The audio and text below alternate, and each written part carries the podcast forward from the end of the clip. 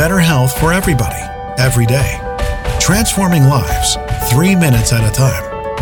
Listen up. This is your daily health tip from The Good Company. Hey, everybody, welcome back to today's health tip. This is Melissa from The Good Company.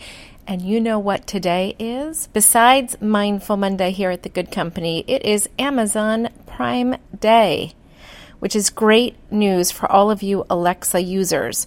Check pricing today for Echo Dots and Echo Shows. I'm sure we are going to be at rock bottom pricing.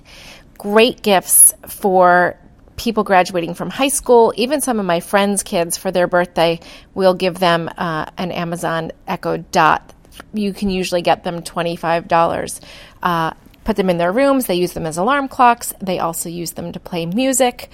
Um, there's lots of obviously games and skills they can try. So pick up a few e- extra Echo Dots. They're great to keep in your gift closet and to give to friends and your kiddos' friends.